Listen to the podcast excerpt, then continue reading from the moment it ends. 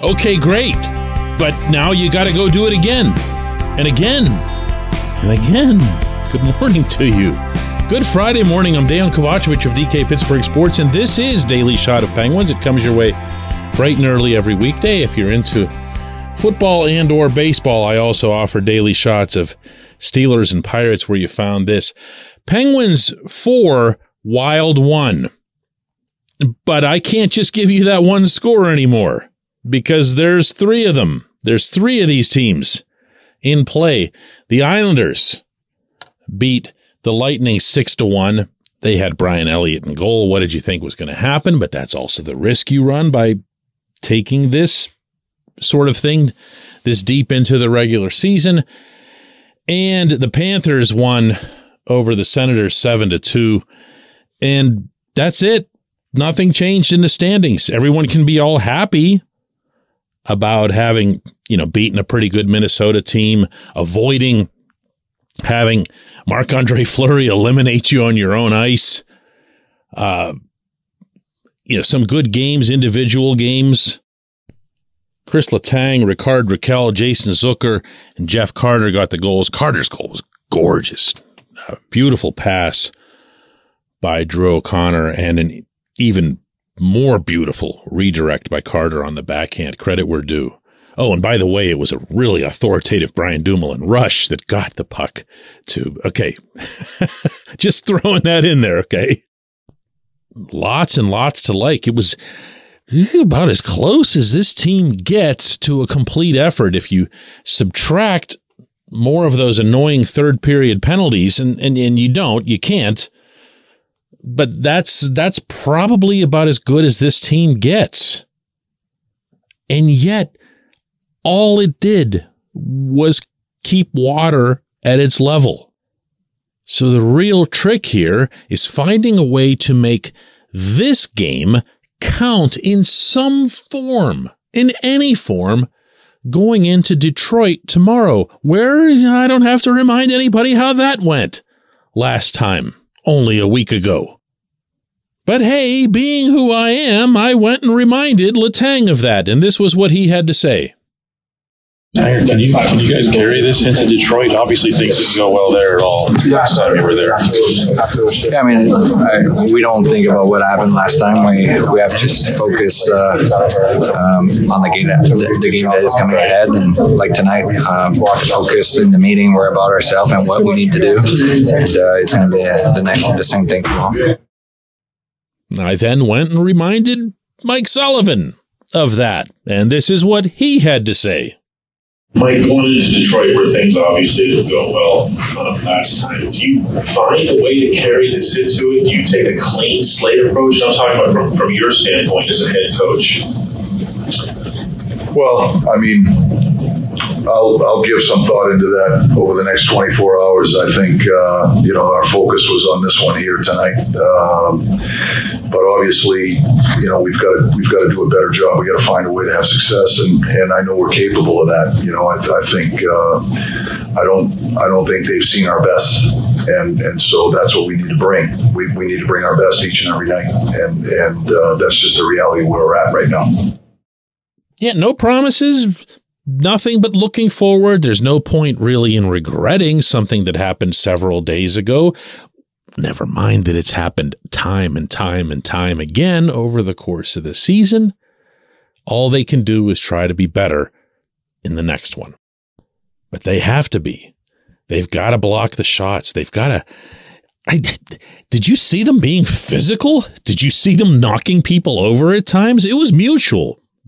Minnesota's guys were physical too, but it was the Penguins really who were the aggressors. I don't want to overstate that. They weren't exactly, you know, obliterating people, but they were throwing checks and they were turning them into something.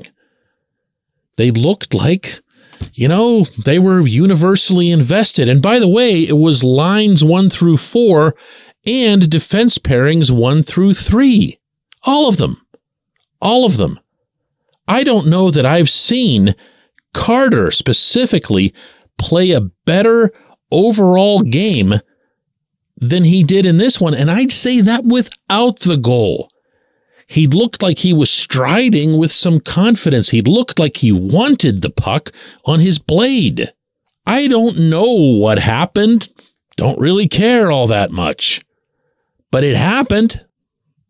I don't know what got into Mikael Granlund to put himself in the position that he did to block that shot that really gave him a stinger on what appeared to be the right skate. Put him out for a little bit, but he was able to return. All those guys. Then you work your way down to the third defense pairing, which was Mark Friedman and then Jan Rutta being back in the lineup. Uh, Sullivan singled out that pairing for some praise after the game.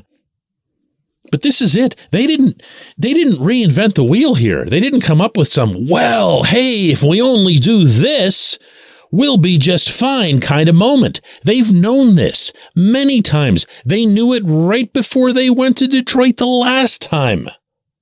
They played a really nice couple of games, and it just doesn't matter.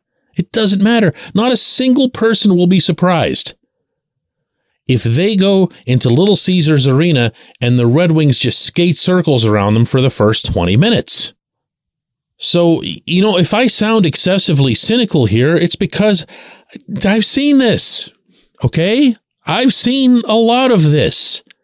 And I'm not Charlie Brown running up to Lucy's football again. If they win Saturday, guess what they got to do? Yeah, they got to beat a lousy Blackhawks team here in Pittsburgh on Tuesday night. And if they win that, they got to go into Columbus and beat an even lousier Blue Jackets team on Thursday night. I am completely convinced that they've got to win out. I might be wrong about this, but the standings that I'm looking at right at this second aren't exactly arguing back. When we come back, J1Q.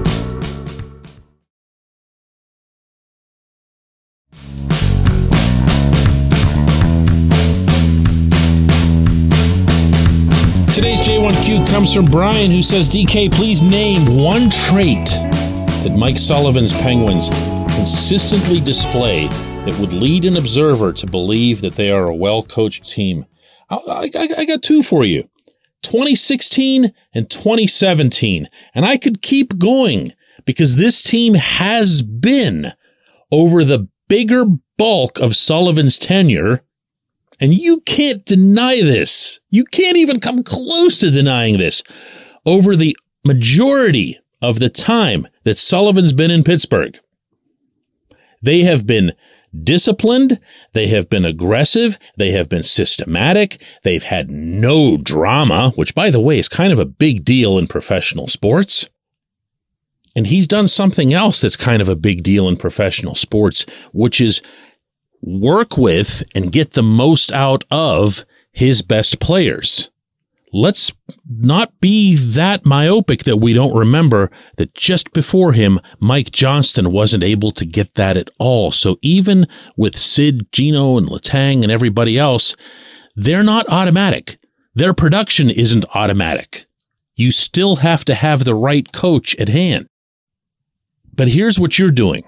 This is what you're doing. You are taking this roster over the past season and a half, maybe the past two full seasons, and you're expecting Sullivan to make it shine. And, and you can't have it both ways. You can't say that, and as everyone does, and I agree with them, that Ron Hextall has butchered absolutely everything about the salary cap, about the bottom six forwards, uh, about a ton of different things. You can't say that and then in the same breath say, well, Sullivan's not getting anything out of these guys. That's that's absurd. I mean, just rewind what I just said and listen to those last seven seconds again.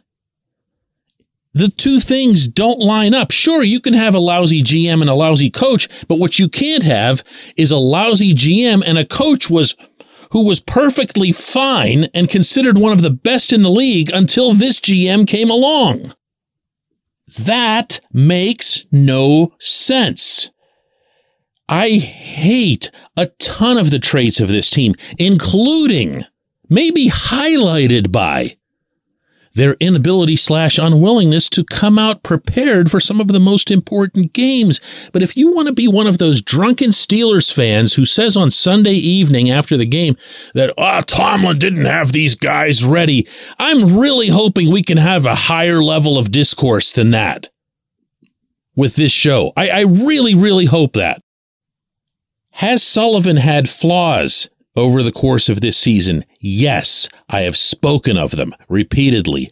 Has he had flaws that weren't necessarily exposed before get more exposed now than ever? Yes. Not only have I spoken of them, I've written of them, and I have asked him questions about them.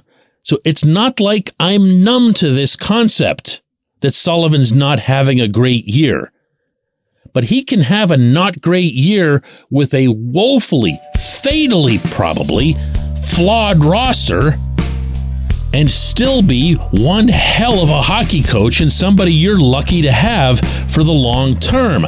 I appreciate the question. I appreciate everybody listening to Daily Shot of Penguins. We will have another one of these on Monday.